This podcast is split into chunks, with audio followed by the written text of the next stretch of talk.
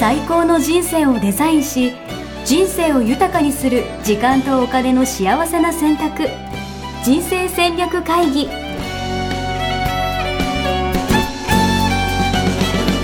この番組は将来の仕事やお金人生にもやもやと不安を抱えている皆さんに元資産運用のプロキャリアとお金の戦略を同時に考える人生デザインコンサルタントの高頃もさあやが過去5年間延べ1700人の人生を望む形で豊かにしてきたメソッドを時間とお金の選択という切り口からお伝えしてまいります皆さんおはようございます。おはようございます。ミッションミッケ人生デザイン研究所の高倉もさやです。 79キロ応援なしです。ありがとうございます。あんま変わってないね。あ、もう現状維持ですね。はい現状維持。いい感じに維持してます。うん。じゃあ、ここから焦らず。ここからですね。はういん。。ありがとうございます。さはやい。さんは最近何やってるんですか最近ね、あのー、デマティーニのセミナーにまた、えー連続で違うセミナー2種類出ていました。金土日わはあい。な長いやつですかもしかして。長いやつ。ああ、今回はどんなテーマだったんですか今回はですね、あのー、最初の一つが、魂に対するね、関するもの。うん。でこれはあの上級コースを日本向けに、えー初めてやったんですよね。えー、あ、日本向けのセミナーなんですかうん、日本人向けにあの通訳さんが入ってうん。あのデマティーニの、えっと、版権を持っているうんやる気研究所というところが主催で、うん。あのやったセミナーなんですけれどもそれに、えーまず出ていました。はい、であとは、えっとその次の日からは、えっと英国う向けのうんあのこれはですね、えー人間の本質について学ぶ、うんうんえ2日間のセミナーでした。なるほどですね。人間の本質についてということで。じゃあ今回は、じゃあそのディマティーニからの学びについてをテーマにみたいな感じなんですかね。そうですね、はいお、皆さんにシェア方々、えー私がちょっと思ったところをお伝えしたいと思います。楽しみでございます。はいありがとうございます。これちなみに、ごめんなさい。うんじゃあ最初聞いていいですか、うん、そういうなんか海外のやつとかって、どんな人が受講してるんですかなんか、やっぱその物好きな方々がやっぱ世界中におられるという理解であな っんかそう物好きな人は世界中におられるっていうことです ね。たでみんななんかその、なんだろう、さやさんみたいな感じで教える系の仕事とかしてる人なんですかあのそういう人もいるし、えー、と自分のあの人生もう少しどうしたらいいかなっていうのを考えてる人とか、うーん。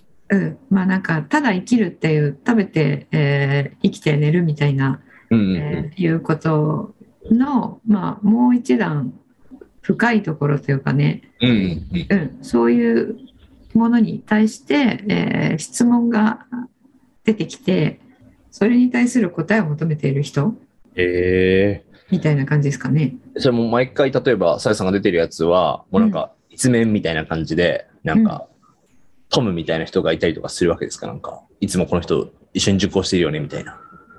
あの彼は、えっと、年間で何回もやっているのでうん、うん、あこの人前あったよねっていう人もいるし、うん。うん、あの全然毎回新しい人と受けてます。ええすごいな。いやー、めっちゃ、だからそういう世界中のね、トップオブ、物好きな方々がこう、うん集まってるっていうことそでうすそうもんね。トップオブ物好きな人たちが集まっている。素晴らしい。いやー、そんなから学びをこう、分かち合っていただき、だって結構、受講費とかも高いんじゃないですかそんなことないんですかあのね、えっと、あ世界の、あの、高知業をやってる人とかと比べると、うんえーデマティーニのものってとても良心的なんですよね。ええうん。あの、カリスマ系の人は特に、あの、目の玉が飛び出るような金額なんですが、はいはいはい。うん。あの、デマティーニは、あの、すごいリーズナブルだと思いますね。ええそうなんだ。うんうん。数、数千円とかそういうことですかね。それはないです ね。それはないでしょう。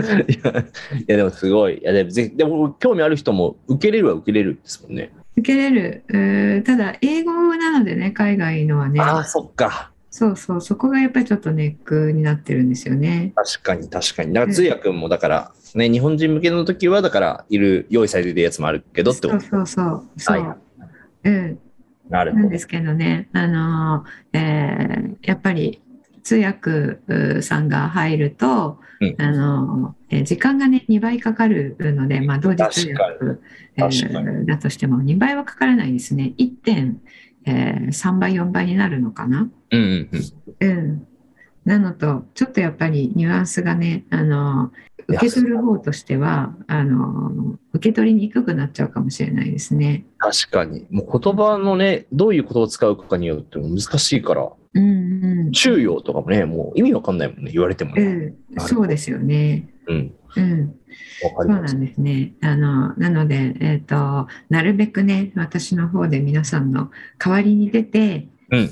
えーそれをあの JDS もねそのプログラムというか、えーその英知に基づいた人間行動学の英知に基づいて、えーこういうことをしていくとあの自分の本質が開かれるよっていうものに基づいてカリキュラム作ってるんですけれども。うんうんうん。えーどんどん彼自身が毎日研究をして毎日その、えー彼自身の洞察も変化しているのでうんうんうんえそれもねあのそれを、えー私も追いながら、うん。えー皆さんにね、えーとシェアをしているんですけども、うん。うんあのまあえー、と基本的なところが、えーこう咀嚼できていないとうん。何言ってるか全然わかんないんですよね。いや、想像ついちゃう、本当に。うん、なので、あのえー7ヶ月の、ね、受講していただいて本当にこのこの言葉で言ってるこれってこういうことだったんだなって自分で実感していただくとうんうんうん。そのね一段上のものがどんどん入ってくるんですよ。えことが分かー、るので。なるほどね。うん土台はね、必要です。でそう私も皆さんにすごいシェアしてほしいって言われるんですけど、うんシェアしてもあのやっぱり、えっと、土台がね整ってないと、えーうん分かっていただけないっていうことがもう経験もしているので、うんうんうん。うん、なかなか一般の方向けにあの、出たものをそのままシェアするっていうのはしてないんですよね。確かに。確かうに。ん、そでうなので皆さん JDS に来て体感をね、体感を最初にしてくださいっていうことをお伝えしてるんですけど、うんうんうんうんうん。あのえーそれはそのままあのその姿勢は変わらないんですがうんうんうん。それでもあの何もあの基礎知識がない方にも、えー分かってもらえるようなことはうん。 1回につき何個かはあるなということが今回よく分かったので、うんうんうん。そういったものをね、えーこのポッドキャストとかあの、SNS とかうでこれからちょっとシェアしていこうかなと思っています。いや、ありがとうございます。あの、私にも分かり、分かるような感じでお願いできればと思います。はい、まあはいこれもだから、トップオブ物好きを舐めるなよってことです ね。そうトップオブもの好きね、うん、いいいい表現です ね。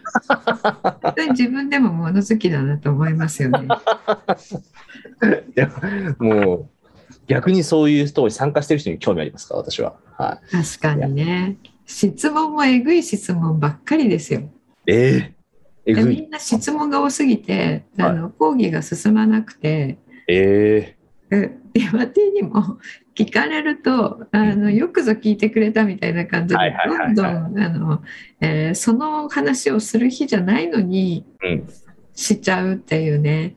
なるほど。どんどんこう展開していくので、いやーでもすごい、あの物好きの人にとってはすごい、なんか贅沢な時間なんでしょうね、きっとね。そうですね、あのうなりが聞こえてますよ。うなりが聞こえる。いなやるほど、みたいな素晴感らじで。しいね。じゃあ今日はその中からちょっと厳選してお話をしていただこうそとうですね思うんですが、はいテーマがもうありまして、決めてまして、はもうあなたはどっち器が大きいは小さいということで、うん、今日は人間としてのこう器の話をちょっと聞いていければなと思います。はいで、も私はもう器はでかけりゃでかい方がいいんじゃないかなと思っうんうんて、もうやっぱでかい男になりたいですね。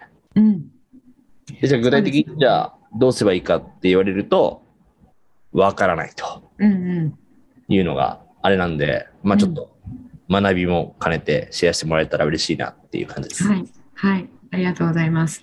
あのえーまず一つですね、えっとは器やっぱり大きくなりたいって、えー誰もが思ってると思うんですけれども、あそう、女性のとこもやっぱ器大きくなりたいと思うんですかうん、あの男性の方が多いと思いますが、うん。えー女性は器を大きくなりたいっていう人はあまりいないですけれどもうん。寛容になりたいとかねそういう表現になってきますよね。なるほどね。うんすぐ怒っちゃうみたいな話ですね。うんはい。感情的になっちゃうとかね。そうそうそう、はいはいはうい。ん、でそれまあ同じことなので、うんうんうん。うん、あのそれに対するまあ一つの回答となれば嬉しいなと思っているんですけれどもあやさん、やっぱ器でかいっすよね。そう思っていただいてますかねいやなんか、すごい大きいイメージがあるんですけど、さやさんで器小さいとか言い始めたら、なんかもう、なんかもう、ちょっとそ我々のちょっと存在意義をちょっと疑い始めたから、はい。大きくあってほしいってところはあるかもしれないですね。うん、あの器が大きいって、えーまあ、許容できるものが大きい広いっていうことですよね。うんうん。うん、でこれはあの違う言い方をすると、えージャッジをするうん。ことが少ないっていうこととつながるんですけども、なるほど。うん、ジャッジというのはこれはいいこれはダメっていう判断ですよね。うんうんうんうん。うん、それがあのある度合いと器の大きさっていうのは反比例するんですね。反比例。でジャッジをすればするほどうん、器が、まあ、ちっちゃくなっていくといなうくか。なる。はいはそいうではい。すね。うん。あの、えー簡単に言うと自分と違う意見にあの、えーあなたはそういう意見なんですねって思えるかどうか。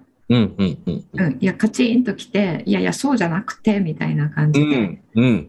うん自分のあの、えー意見の方が正しいみたいなことを、うんえーお互いにこう言い合うみたいなうんうんうん。感じだと、えーそれを見ている側はなんか器ちっちゃいよねみたいな感じになりますよね。うんうんうんうん。うん、そ確かにれ、うん、そのような形で、まあ、人生には、えー現れてくるうージャッジをしているかどうかっていうことですね器の大きさっていうのが。うん、であのそれは、えーとえーちょっとあんまり今までこれ言ってこなかったことなんですけれども、はいあの結論から言ってしまうとですね、うんあのえー意識がどれだけ拡大しているかっていうこととつながるんですよね。がどれだけ拡大しているか。は意識の拡大っていうのもすごい抽象的な言い方で、はいあの具体的にどういうことなのっていうのを定義しないまま、えー使われていることも多いと思うんですけれどもい。うん。意識の拡大っていうのは視野が拡大していることなんですねうん、見えてる範囲が広いっていう。広い、うん、本当に文字通り視野が広いっていうことですね、うんうんうん、で視野狭窄に陥るとうんあのいろいろとそこに情報が10個あったとしても、うん1個の情報しかあの認知できていないわけなので、うん。うんうんうん。状況判断誤りますよね。うんうんうん。うん、例えば、えー今あの戦争をしているとしてうん、えー敵側は何機、えー船をいくつ持ってますよとかあの武器をいくつ持ってますよとかうんあのなんたら隊員たちがこっちにいますよとか、うんそういうものを全部情報を受け取った上で、えーじゃあ自分たちはどういうふうに攻めようかっていう、うん、あの戦略が立つわけじゃないですか。うんうんうんうん。であの一つしか情報がなかったら、えートップの人は、えーロシアのオフィスでなんかおまんじゅう食べてるよっていうねはいはインい。フォメーションしかなくて、えーでも、えーなんたら艦隊の一番大きい船がもう東京湾に来てるよっていう情報がなかったとするじゃないですうか、んうんそうしたらあのまだ大丈夫だね今日はって自分もおまんじゅう食べちゃうかもしれないんですよ うん。確かに。まあ、向こうもね、食べてたら。はい。そうそう。おなので、その艦隊が後ろに迫っているって情報を持っているかいないかで、うんえー行動が変わってきますよね。うんうんうんうん、で、これを、まあ、視野が広い、狭いって言ってるんですね。うん。うんうん。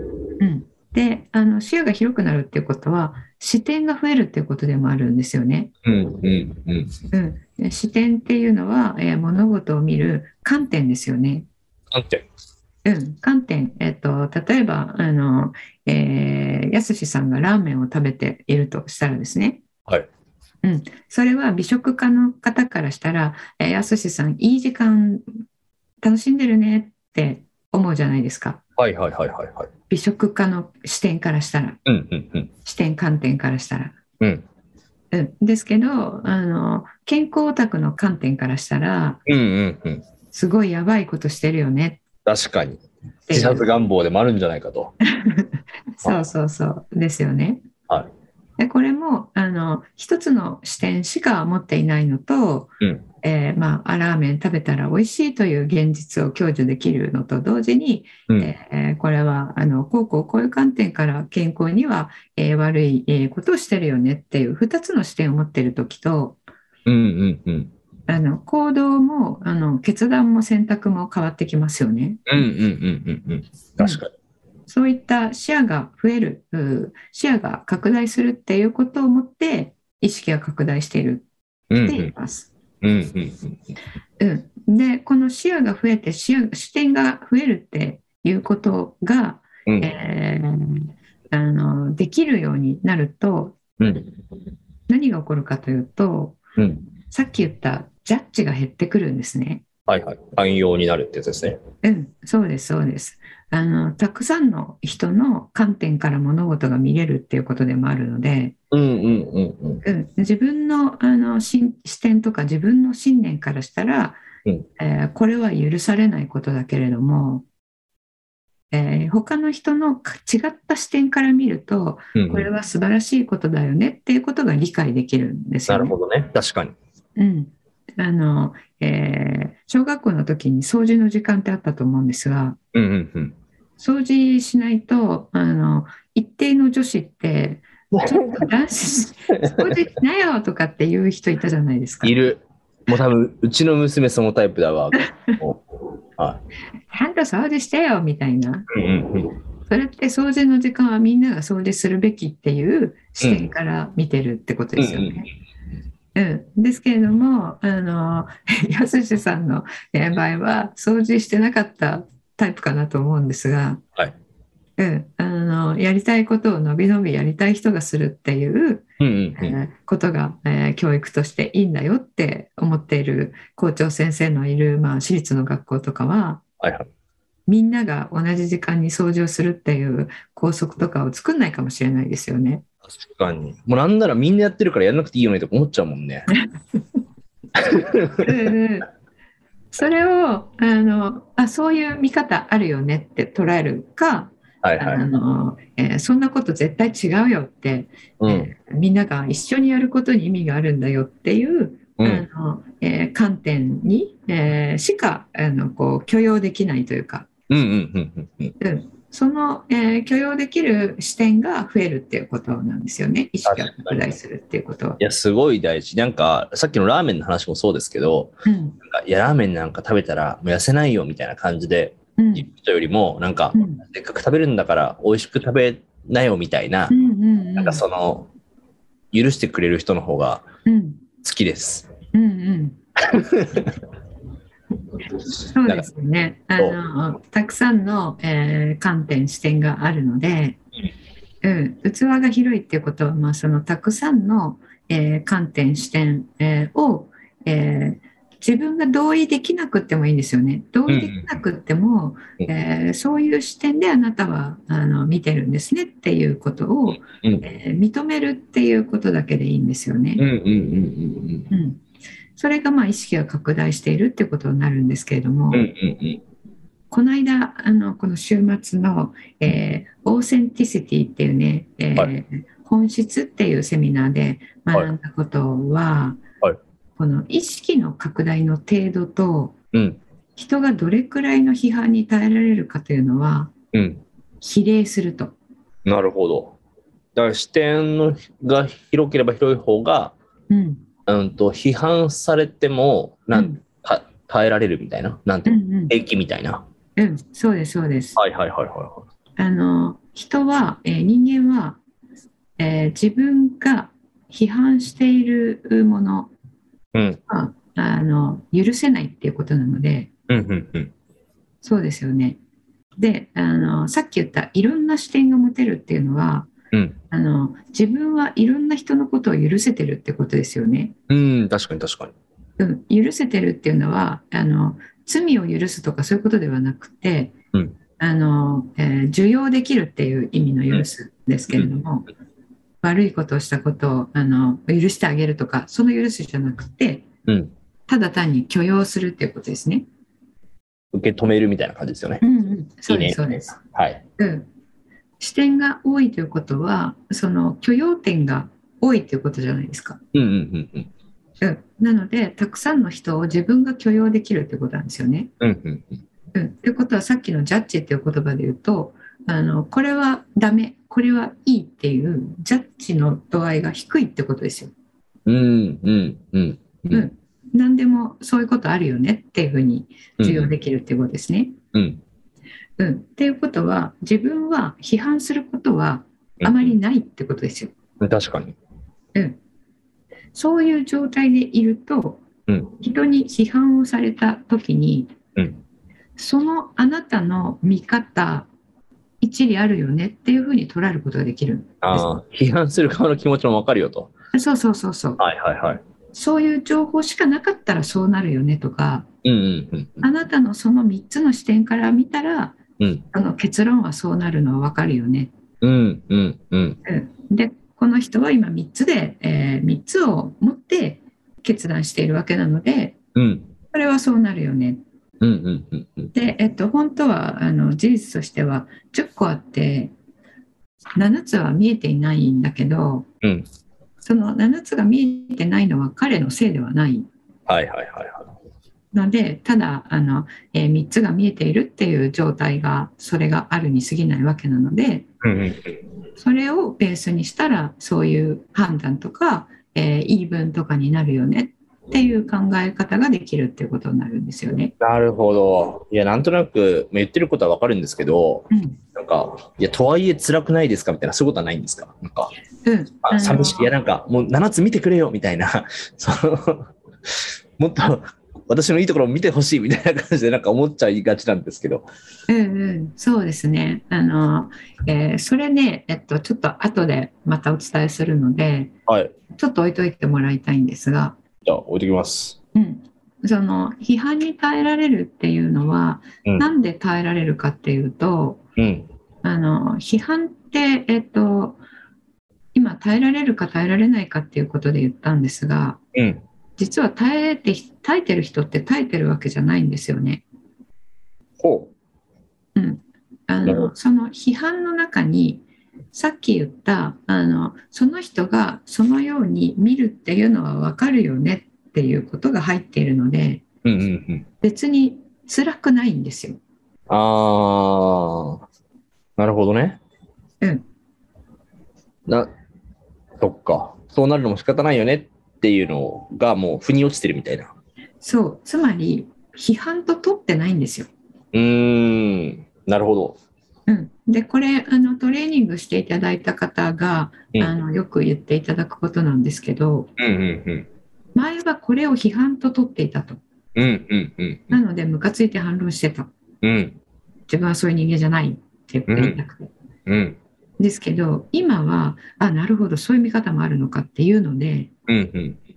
自分にそれを教えてくれてありがたいともう瞬間思ってる自分を発見したっなるほどね、ていうそういうことになってくるんですようね。んこういう視点で見たらこういうふうに感じるよねっていうのをうんうん学ぶ機会みたいな。うんうん、でそれは自分はその視点は持っていなかったことだったりするとうんうん。あ私はそういう視点を持ってなかったなまた視点が1個増えたなでそれあの示してくれてありがとうっていう、ええなるほ ど。うん、でそれはあの無理くりむもうムカついているところを無理くりあ自分にこういう視点を持ったらしてくれたからムカついてるけどよしとしようっていうそういう断末魔のことじゃなくて はいはいはいはいはもう自然に い。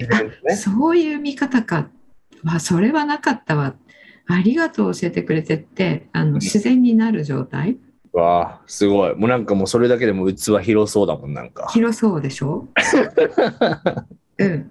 なので、本人的には、あの、この批判に耐えてるとか我慢してるっていうのはなくなってる状態なんですよ。はいはいはい。意識が拡大していってるっていうのは。うんうんうん。で、えっと、ディマティーニが言っていたのは、その先があってお、あの、えー私は、えー10人の批判にはそういう形で、えー耐えられるうーっていうのがあのだんだん自分として確立できてきたっていうのがあるとするじゃないですか。うんうん。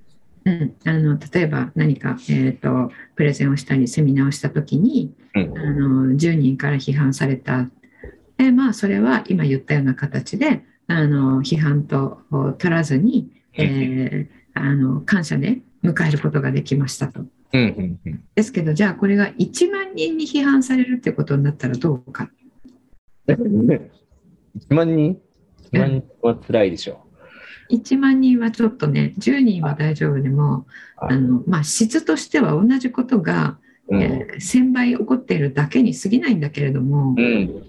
でも量が増えちゃうとうん。それだけでこうメンタル的に耐えられないってうん。ありますよね。わかる。いや、もうや、やれたことないから、わかん、もはやわかんないけど。うんうん、そうですね私も1万人に批判されるなんてことはあの人生で経験したことはないんですけども、まあ、1万人にね私の声が届いているっていうねうん。 逆にね、すごいよね、だから。そういうことが、えーないのでうんうんリアルタイムではですね、このポッドキャストは、あの毎月、えー5万5千人ぐらいの方ですかね、ダウンロードいただいあてる、はいえーようでありがたいんですけれども、あのえーリアルタイムでね、一堂に1万人に対して、えーね、このセミナーをするとかしたことはないので、うん。うんえー1万人に批判されるっていう経験もしてはいないんですけれども、うん。うん。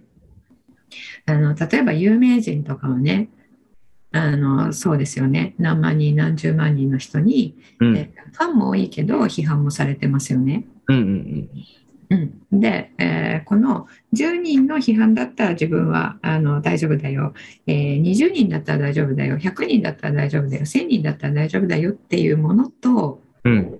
あの先ほどお伝えした、えー意識のあの拡大の、えーいけるところ境界線うん。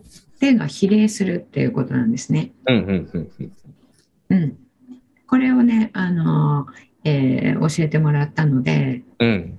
ということはつまりはあの自分がどれだけの器があるのかなっていうのを、えーこう測る時にもこう使えると思うんですよね。なるほど。どれぐらいの人に話されても大丈夫なのかみたいな。うんうん、そうですそうです。でこちらでもよくお伝えしていることに批判する人と称賛する人は半分ずつっていうのあるじゃないですか。はいはいはいはい。うん、あれ知ってるだけであの、えーこれまで批判されるということは私の何かが悪かったわけなのでうん。批判する人が出てくるんだなって思ってた人もうんうんうん。こう自然現象としてどんなにいいプレゼンをしてもどんなにいい仕事をしてもうん。どんなにいい価値を提供していても、うんそこに批判をする人は必ず半分いるっていうのを知っただけで、うん。あのすごくこうリリースされるほっとするうんうんうんうんっていう方があの、えー大半なんですけれども、うんうんうん。言っても批判ということを言うときに想像するのは、まあ、10人程度だと思うんですよね。うん、確かに。うん、それがあのこの事実を知ってああのさやさんのおかげでこれ教えてもらったおかげであのこの間も批判する人がいたんですけど、うんあのこれは、えー自然現象として半分はいるものなのでって思ったことで。うん、えーとあそうですかっていうふうにあの、えー動揺せずに、えー感化することができましたって、うん、えーいう方とかたくさんいらっしゃるんですけれども、うんその自分が思っている、えー感化できましたっていうその量とか数ですねうん。これも増やしていくことができる。なるほど。10人とかじゃなくて、100うん人、1000人と。うんうん、なので何が言いたいかっていうと、うんあの精神性の向上の階段っていうのはうん、あの、まあ、生きてる間終わりがないっていうことなんですよね。うん、うん、うん、うんうん、ずっと続くうーものなんですけれども。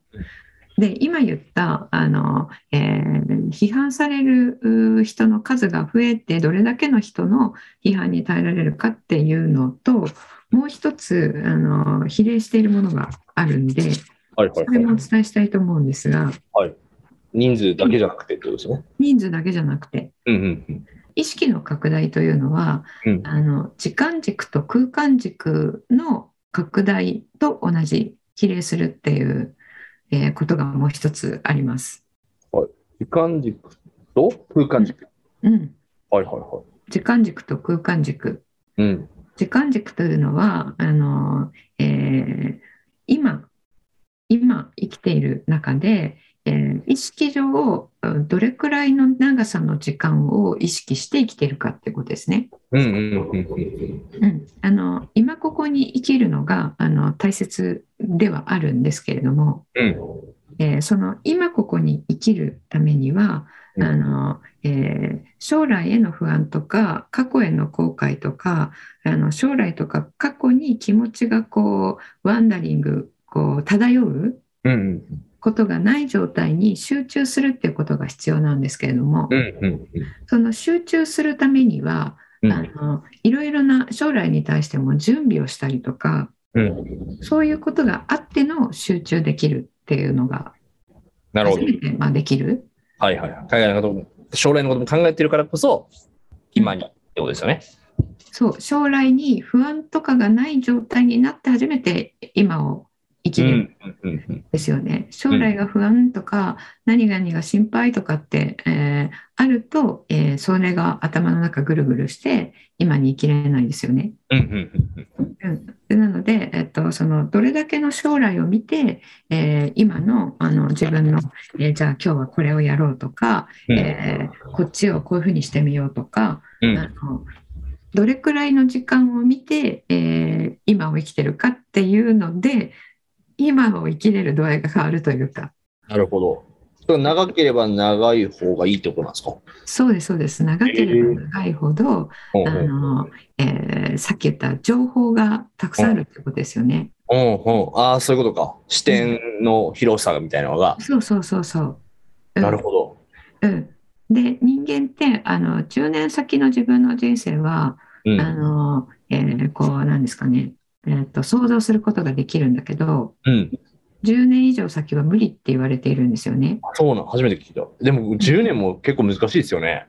10年も難しいですね。はうん、ってことは大抵の人は10年先もあんま考えてなくてい。うん。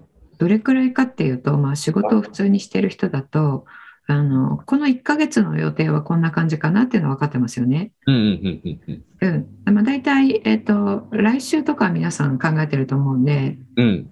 来週から23週間、確かに。うん、かなと思うんですよ。うん。わかこる。れをあの、えー時間軸、まあ、例えば、えーとえー、そ孫さん孫正義さんっているじゃないですかソフトバンクのソフトバンクの、はい。彼は300年先をえいつも考えてそれでビジネスをやってるんですよねなんですね。300年。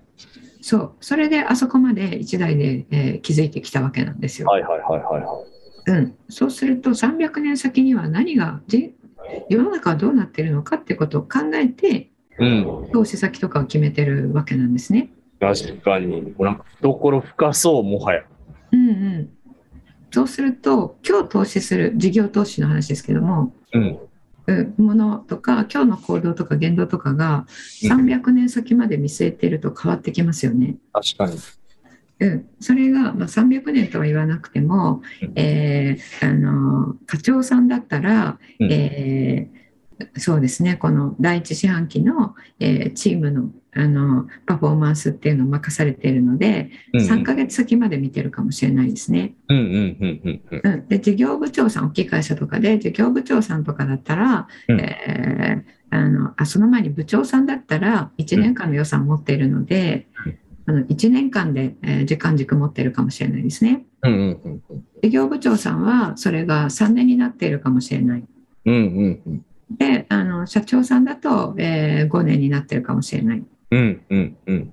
っていう形で、えーまあえー、とデマティーニの場合はあのこの役職にえー基づいて時間軸も広がっていますよねって言ってるんですけれども、うん。なるほどね。まあ、私は、えー、とその役職とかよりも、まあ、個人として、うんうんえ1日明日何食べようかなっうん。てだけ考えて生きている人と、うん。うん、あの3年後見据えたりとか10年後、えー見据えたりとかして生きている人とうんうんうん。これ個人差があるかなと思うんですよね。うんうんうんうん。うん、でその時間軸の長さと、うんえー意識のあの拡大っていうのは比例するうっていうのがあん、ります。なるほどね。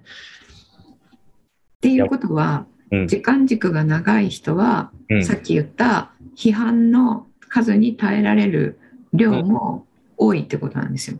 うんうんうんうん。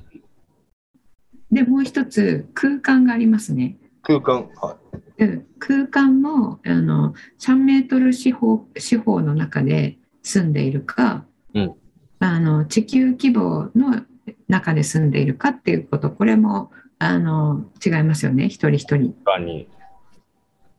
うん、確かに。それ意識している、その、空間の広さによって違うってことですよね。そうですそうです。うんうんでこれ意識上の話なんでうんあの行動半径とは違いますね。うんうんうんうん。うん、これ言うとあのコロナで家にしかいなくなっちゃってる。 みんな動いてないじゃんってわけじゃなくて。空間が10メートル四方になっちゃってるんですけどとかって言われることあるんですけど、うんあのその行動半径の話じゃなくて、うんえー意識上ですね、えーうん地球のことを考えているとか、うんあのそういった形になるんですけども、あの時間軸空間軸と、えー意識の拡大の境界線っていうのが比例する、うん。うん、うんでそれは視点の多さに比例する、えー許容度合いに比例する。うんと自分が許容できるものが多いということはあの批判どれだけの数の批判に耐えられるかっていうのにも比例してくるっていうことなんですね。すごい。そういうところで器の大きさがなんか現れてるんですね。うんうんどこうまん、で意識できてるかってことですもんね。そうですそうです。なので器を大きくしようと思ったらうんどうしたらいいですかっていうのはねいろいろあの、えーやり方とかもあると思うんですけれどもうん。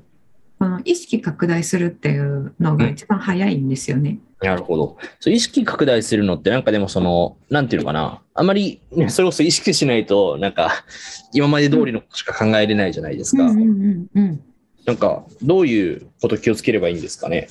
そうですね。おっしゃる通りで、これは意識しない限り意識しない限りね、広がらないわけですもんね。拡大していくのは難しくて、うんうんえーなのであの今までの、えー人類の歴史で言うと、うんあの一部の人だけこういうことを考えている哲学者とか、うんうんうん。そういう人だけ意識が拡大して、おつながった。トップオブ物好きだけが。そうそうそうそうおうそうそうトップオブ物好き変なやつばっかりが拡大して、うんでであの一般の人々はあの苦しみにね、えっと、こう苦しんでえー人生を終えていくみたいなそういう人類の歴史があるんですよね。ああ今めっちゃつながりました。だってもううん、軽くこれバカにしてましたもん。トップオブ物好きって。ええなんか、そんなどうでもいいことばっかみんなで議論してどうするんだろうな、みたいなぐらいな感じで思ってたんですけど、ええそれはだから意識拡大してたってことですもんね。そうそうそうそうそうそうあそうなんですよ。あ、すごい。うん、急に今ちょっと憧れを持ち始めてきました。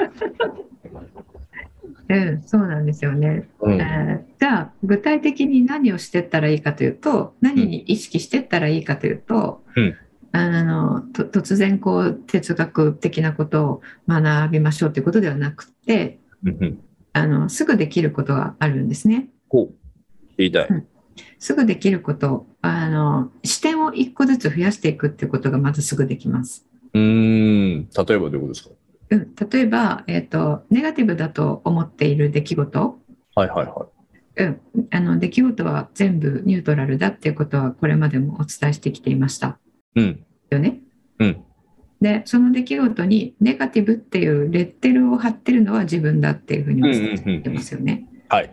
うん、じゃあそれニュートラルなのにネガティブに自分がレッテルを貼ったっていうことは、うん前見えてないのはうん。何ですかニュート、えっと、ポジティブな方ってことですか。そうですね、はいポジティブっていうのはその出来事から自分が受け取ったことっていうことになります。うんうんうん、さっきで言うとあの、えー艦隊がそばまで来ているっていう情報を認知していないっていうのと同じですね。うんうんうん今回の場合は逆でうん、えー自分があのこの出来事から自分はあのネガティブなものを受け取りましたっていう方だけ見えてるから、うんネガティブな出来事だったなって思うわけじゃないですか。うんうんうんうん、ですけれどもあの、えーそこから受け取ってるものがあるよねっていうところも見えたら、うんその出来事はもはやネガティブな出来事ではなくなるってことなんですようんうね。んうんうんあのえっと、いつか、えっとえーやすしさんの例で、はいえーそういう例ありましたよね。え、何ですだろ小さい時にう。うん。あのお父さんとお母さんが商売をしていてうんうんうん。ほっとかれてたっていうのあったと思うんですあけあ、ど、はいはいはい。鍵っ子だった的なやつかな。うんうん、うんうん。それはまあ普通に考えるとうんネガティブな環境ですよね。うんうんうん。うんでそこから受け取ってるものがあったと思うんですが、うんうんうんうん。うん何でしたっけ、えー、なんだろう。あ、でもそれこそ、あれかな。友達と遊んだりみたいな話だうんっうんたのか。そうですよね家にいなくて、うんえー友達の中に自分の居場所を発見してたっていうことうんですようね。んうん。うんであとおばあちゃんとおじいちゃんと可愛がってもらって、はいはいはいはいはい。ありましたねう。んそうですよねうん。えーそれあのお母さんとお父さんが不在だったからじゃないですうんか、うん両方とも。うんうん間違いない。であのやすしさんってなんだかわからないけど、うん目上の人にすごい可愛がられますよね、可愛がられる。可愛がられる。 はい。誰も理由がわかんないんですけどいやいやいやいやいや。そそんなこれとはその時に、えー身につけたものなんですよなるほどね。うんお父さんお母さん以外の人とのコミュニケーション能力みたいな。いやえっ、とおばあちゃんおじいちゃんなるほど。かおらもばあなち。ゃんおじいちゃんと接触があの多くてうんうんうん。えで子供心にあの、えーお母さんお父さんがいないのでうん。おじいちゃんおばあちゃんに嫌われちゃうと、あのうん自分はやばいっていうのがあったと思うんですよね。確かに。うん、だから嫌われないようにあのおばあちゃんの望みは何かなとかおじいちゃんは何を求めているのかなっていうのをうん。察知しようとしてたと思うんですよ。うんうんうんうんうん。うん、してましたかね事実として。いや、してたと思います、これは。うん、なんかちょっと私が誘導しちゃうのはあれなので。いやいや、はい。っていうことはその察知する能力っていうのはそこ備わってるわけですよ。うんうんうんうん。であのクラブハウスでも、えっとえーやすしさんはあの、ナビゲーターとして、えーうん出てくださいみたいなリクエストも、オファーも多くもらってたじゃないですか、うんうんうんうん、あの一番流行ってる時、はいそれもあのなんでですかっていうのをここのポッドキャストで、えーうんやったと思うんですけれどうん。も、はいはい。うん、その中であの、えーこの主催者の人とかゲストの人とかが、うんえー話したいと思うことをわざと聞くっていうのありうますよんうね。んうん。うん大事うんかかつこの聞いてる人がそれ面白いなって思ってもらえるようなうん。両方にあのそれ聞きたいって思えるような質問を一生懸命考えるって言ってうたじゃんうんうんうんうん。ん、うん、考えても普通考えつかないんですよ、なるほど。うん、難しいんですよね。はいはいはい。それをあの、まあ、音声だけであこの人はこういうこと今聞いてもらいたいのかなっていうのを察知してるってことですよね。うんうんうんうん。でその能力あのなかなか、えっと、本とかを読んでじゃあやすしさんに聞くあの察知力を上げ方とかっていうのを習っても身につけられるもんじゃないんですよね。なるほど。うん、っていうやすしさんがやすしさんたる、うんえー存在になったものが、うんそのお父さんとお母さんが働いてて、えー時間あんまり取ってもらえなかったっていう、うんえー出来事からやすしさんが受け取ったことですよね。うんうんうんうん。うん、わかるそありれがをとう。はい。認識できるとその新たに加わった情報なわけなのでうん。その、えー鍵っ子だったといううー現象に対する思いって変わってきてると思うんですけどもどうですかそう今もうだってお父さんお母さんありがとうみたいな感じですもんだってなんか。うん、そうですよね。はい。それありがとうっていうのは、まあ、育ててくれてありがとうではなくて、うん鍵っ子にしてくれてありがとうってなってうんるうんんですうけんど、うんうん。そうですね。うんそのおかげでこれが察知力が手に入ったので、うんうんうんうん。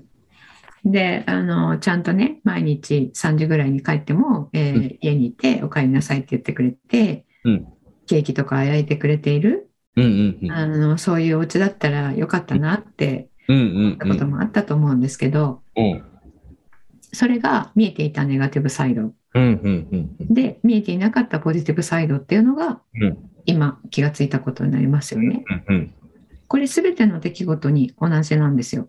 うんううん。ん、もうあのそういう小さい積み重ねが毎日のようにあるっていう。そうですそうです。ね昨日あったちっちゃいこともそうだし、うんえー、と10年前にあった、まあ、なんか親友に裏切られたとか、うんうんうん。あのパートナーに、えー、と持ち逃げされたとかうんうんそういったこともあの大きいこともね全部含めてうん。うんあの見えてない、えーものっていうのがあるんですね。うんうんうん。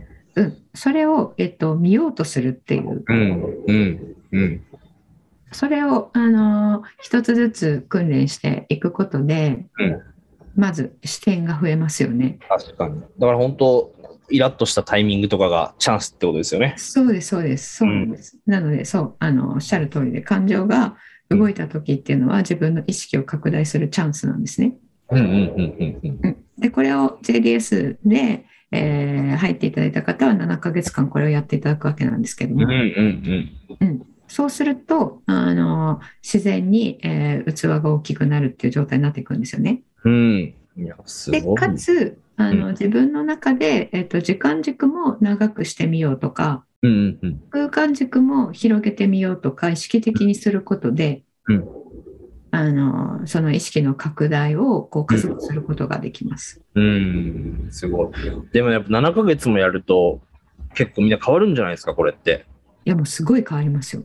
そうですよねどんな感じになるみんななみんな仏みたいな感じになってるんですかあ、本当にね、えっと、はえー今までそれこそ、あの、批判、えー私はいつも批判ばっかり受けるんですみたいな感じに、うんえー言っていた人が、うんいや、批判じゃなかったですねっていうことにおう気がついて、はいはいはいうん、毎日あの穏やかに幸せに過ごすことができていますとか、うーんすごいうん器でかくなあのってますまねあ、住んでる世界が変わりましたっていうさんおっしゃる。えー、そうです要うはん見える視点が広がってるってことですもんね。そうです、そうです。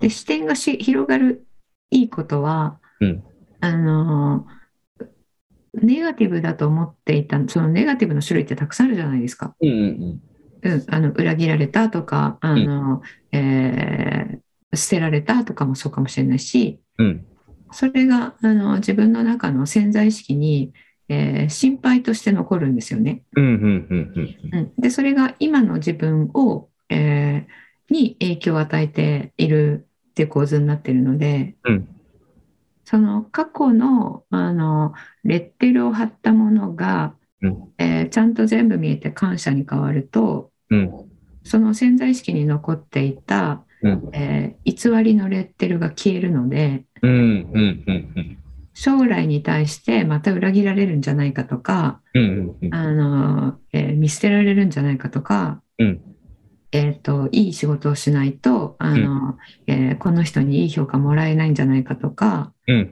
うんそうすると、あの、えー何ですか、ちっちゃい時に、あの、えーいい評価をくれた人は、えーもらった子は飴を2つもらってたのに、はいはいはいえーはい。自分は1個しかもらえなかったので、うえんー将来もいい仕事をしないと、うんえー同じことが起こるんじゃないかとか、うんうんうんそういった心配不安がうん消えていくんですね。なるほどね。うん、ということはあの批判、まあ、さっきの話に戻るとうん批判を批判と取らなくなるっていううこんうとんうんなんですよ。うん。うん、すごいな。なるほど。でもみんなやった方がいいですね、これは。うん、あの本当に意識が拡大することで、うん。まあ、人生変わりますよね。そうですよね。うん見えてる人が本当変わっていくんだろうなと思うから。うん、やっぱりあの私たちってかなりの恐れの中で生きてるんですよね。うんうんうんううんん、あの批判されたらうん。うんえっと、自分の人生悪くなっちゃうっていう、うんうんうんうん。で批判されるっていうことは良くないことで、うん。されるってことは自分の何かに欠陥があるって考えるんですようんうんね。うんうんうん。うんそうするとどこが悪かったんだろうっていうふうに考えますよね。確かに。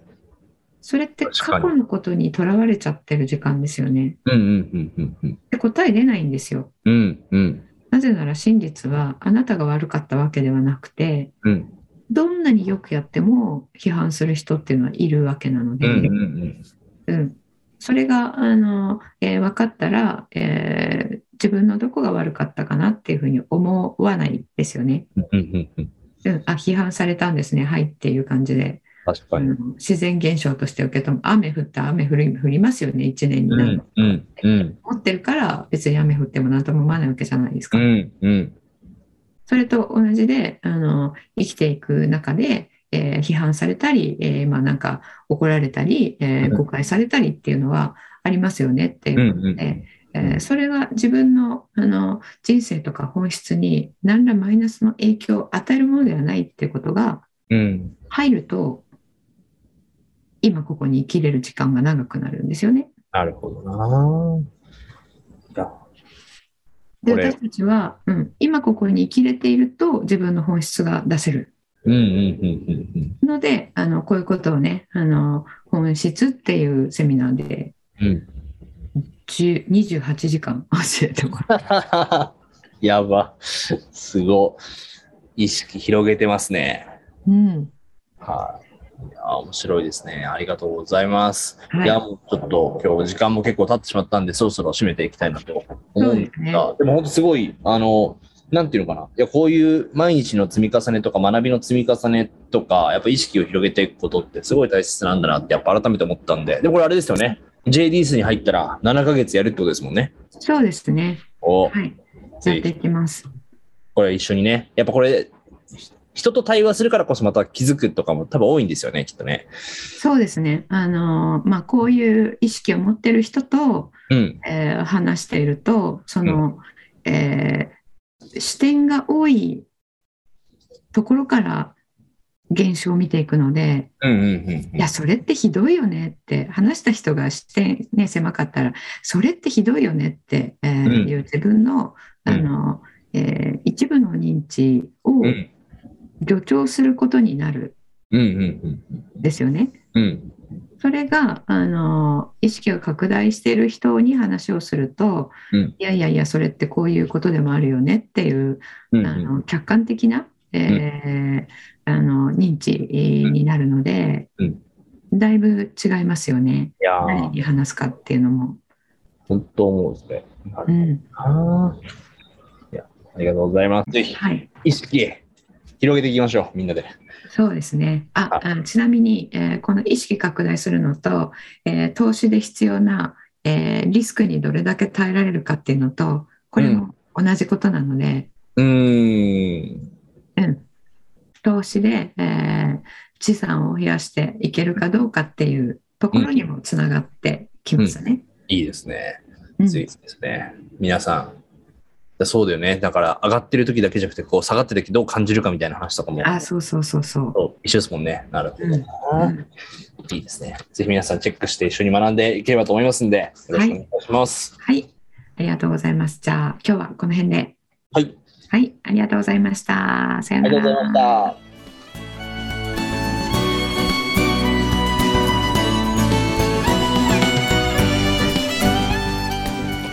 人生デザイン構築学校では通年募集を開始しました1日入門講座説明会こちらにご参加いただくと、えー学校でどのような授業を受けることができるのか体験をすることができますそしてカリキュラムはどのようなものなのか、えー中に入っている方はどのような人がいるのか、えーさらに卒業後の人生はどのような人生が待っているのかそういったことを体験学習そして説明を聞いていただくことができます毎月2回ないし3回開催しますので、えーこれまで半年または1年待っていただいていた方もぜひ直近の入門講座説明会にご参加いただければと思います、えー特典もご用意しています、えーこちらで皆さんとえーお会いできることをえー楽しみにしております